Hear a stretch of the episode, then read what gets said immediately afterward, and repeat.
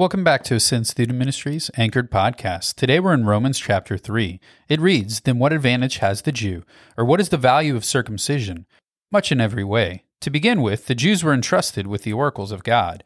What if some were unfaithful? Does their faithlessness nullify the faithfulness of God? By no means. Let God be true, even though everyone were a liar, as it is written, that you may be justified in your words and prevail when you are judged.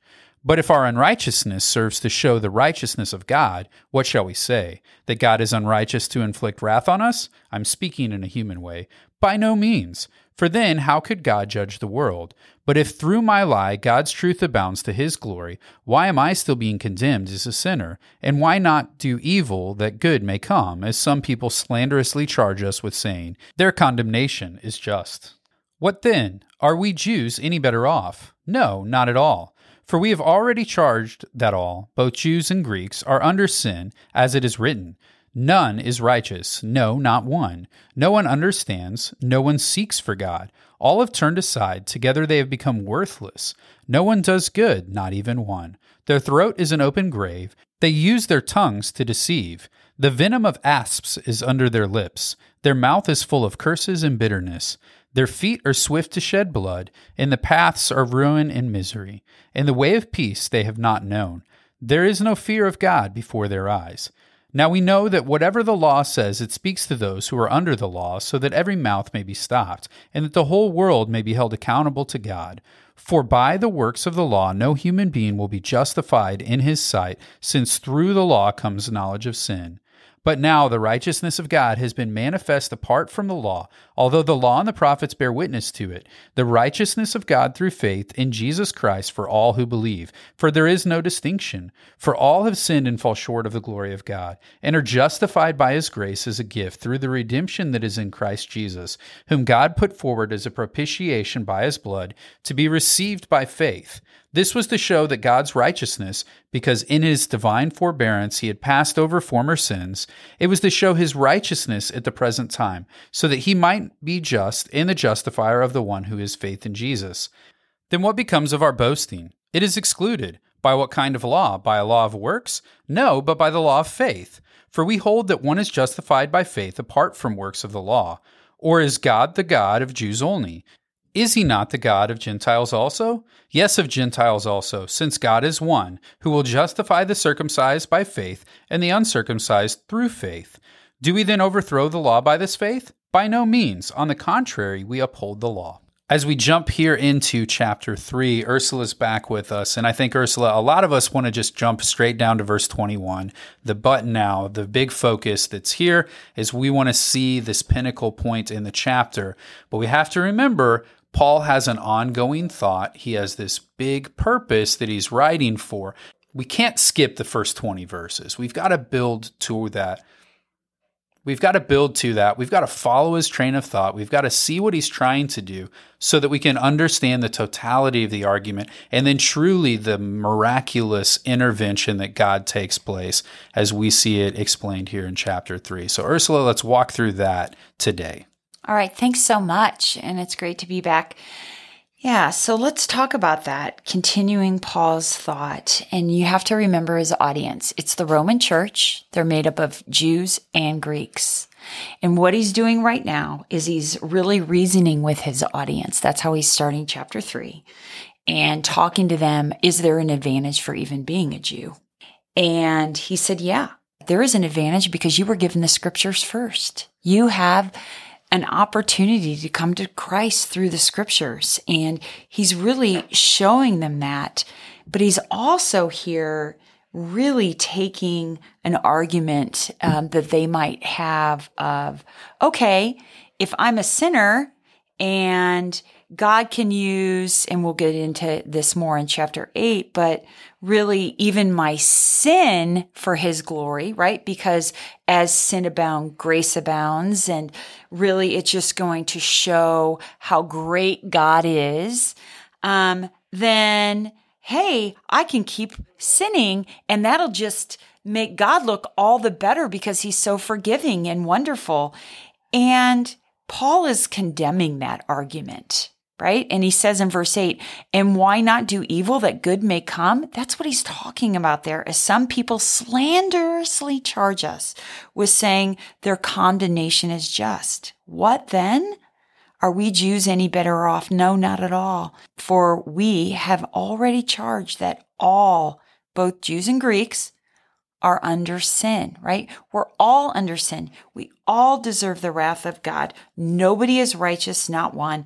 And he set that principle up first start in this chapter. So Paul has really set this up to say, hey, everybody's in the same boat. The world, the church, everybody in between, wherever you're at in this spectrum, here is where your standing is, in need of something, something that he's going to explain to us now. And that's when we get to verse twenty-one, the best verse, because it says, y'all deserve the wrath of God, but verse twenty-one, but now, right, the righteousness of God has been manifested apart from the law. It doesn't have anything to do with the law. And it also says there, although the law and the prophets bear witness to it. And what is he saying there? He's saying, now the righteousness of God has been manifested. And that tense there is really, it was a, it's a perfect tense. It was, it was done once, but it's a continuous action that will continue to be manifested in our lives. And he's also saying in that verse that this was prophesied through the law and the prophets. It was told to you. You've been told this information from the beginning. And that's really important for us to note, because as we think about this, a lot of people would say, well, hey, if there's just this marginal advantage for the Jewish people, why do we even have these things? He's not saying that. He's saying, no, this was very important. The Old Testament is there for instruction. It was there for preparation. It was there to provide a path for those faithful people who are wanting to follow God. And we can look back on that and we can see his plan and how he was working through their midst. But he says, hey, it's this righteousness that has now been revealed by God that is the pinnacle transformation for these people that will bring about that heart change that we've talked about that's necessary. And this really is apart from the law. It's not this good thing that we're doing that is doing this, but it's something else that he's pointing us to that's going to provide for that transformation. Yeah, I want to pause there. Verse twenty-one talks about how it doesn't come, how it, it's apart from the law. And, and let's talk about the law a little bit. Again, it's back to the principle of law. And have you ever had a chart where you got a gold sticker for doing something good? And a lot of us think that we have a chart up in heaven and God's putting gold stickers on the chart. God's like, oh, you read your Bible today. That's a gold sticker for you. Oh, you cleaned your room. Ah, oh, there's a gold sticker for you. Oh, you gave offering, two gold stickers for you. And that's really what he's talking about here. Um, it's apart from the law. It's apart from, we're not talking the law is in the Ten Commandments just. It's the principle of law and keeping rules. Right? So the righteousness of God has been manifested apart from that. It's again, it's that grace. But then he goes in, the righteousness of God in verse twenty-two, it's through faith in Jesus Christ for all who what? They believe. And there is a distinction here between how it doesn't come and then how it does come. Right there is that dividing line. And the distinction is it's going to be through faith, not by the law and your works. And it's in Jesus Christ for all who believe. Well, what do I have to believe? That he exists? No, the demons believe and they shudder, right? It's not that. I mean, history shows out he was a real man. He did real things. He was a real person.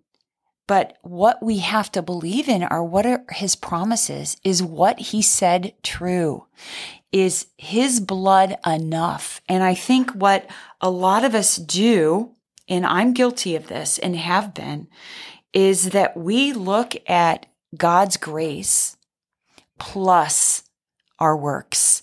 And we look, okay, if I can just be good enough up to seventy-five percent, then I'm going to get that twenty-five percent of God's grace, and that'll help me cross the finish line, and I can get there. And when I get to heaven, I'm good. No, that is absolutely not what Paul is talking about here. That is not faith in Christ. It is apart from anything I do, anything I'm capable of doing.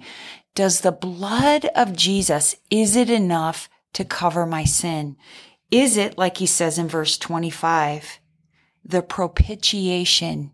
Ursula, I want to pause here and really focus in on not just that word propitiation, but I think there's two other words here in this chapter that we really need to understand. They're kind of all focused on the same thing, but we see justification or justified in verse twenty-four, as well as redemption, and then here propitiation. Three words we don't really use a lot, so help us to understand in Paul's words what he's trying to tell us with these three power words here in this passage. Yeah, so justification. You have to picture we're in a court of law, and we've been found guilty. By the first three chapters of the book of Romans, we have been found guilty. We are not perfect. We cannot meet God's standard.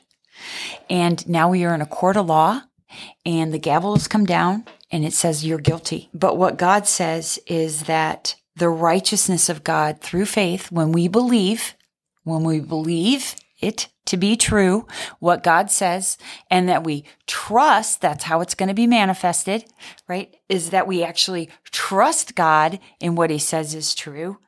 We are now, the gavel comes down and says, oh, justified. You are now considered righteous before the Lord because you trust in the saving grace of God through the blood of Jesus Christ. And then we move on to that word propitiation. It says in verse twenty-five, whom God put forward as a propitiation. Propitiation, that's a big word. It's not really commonly used, and there are some nuances in that. But really what it is, is it's this thing. A propitiation is something that turns away the wrath of God. What's now the thing that turns away the wrath that I so deeply deserve? Well, it says here, by his blood in the rest of verse twenty-five, right? It's by his blood to be received by what? Faith, going right back to faith.